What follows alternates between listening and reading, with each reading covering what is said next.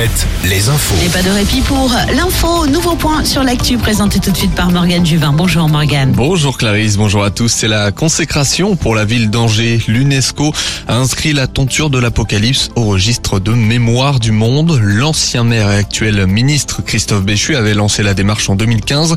C'est tout simplement la plus grande tapisserie médiévale conservée au monde. Datant du 14e siècle et exposée au château d'Angers, elle illustre le dernier livre de la Bible. Elle mesure 100 mètres de long pour 4 mètres 50 de haut. Dans l'Indre, les fêtards continuent d'affluer, par milliers au Technival. Les 30 ans du rassemblement attirent plus de 25 000 personnes à Villegongy.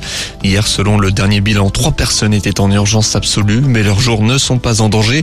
Quatre autres personnes ont été prises en charge par les secours et hospitalisées à Châteauroux. Près de 300 gendarmes sont sur place.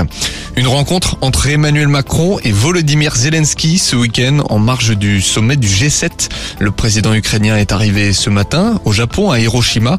Pendant ce temps, sur le terrain, Kiev annonce avoir repoussé une nouvelle attaque de drones sur la capitale. Hier, le chef d'État américain Joe Biden a ouvert la voie à la livraison d'avions de combat F-16 réclamés depuis longtemps. Jour de fête, aujourd'hui à La Rochelle, finale de Coupe d'Europe de rugby. Les maritimes affrontent le Leinster comme l'année dernière. La marche est d'autant plus haute que les jaunes et noirs jouent en Irlande à l'Aviva Stadium dans l'antre du Leinster.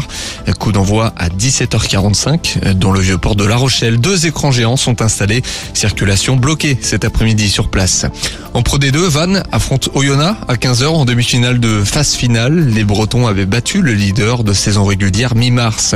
Le FC Nantes doit gagner cet après-midi. En Ligue 1, les Canaries reçoivent Montpellier à 17h. Nantes qui se classe 17e premier relégable à un point d'Auxerre, juste devant.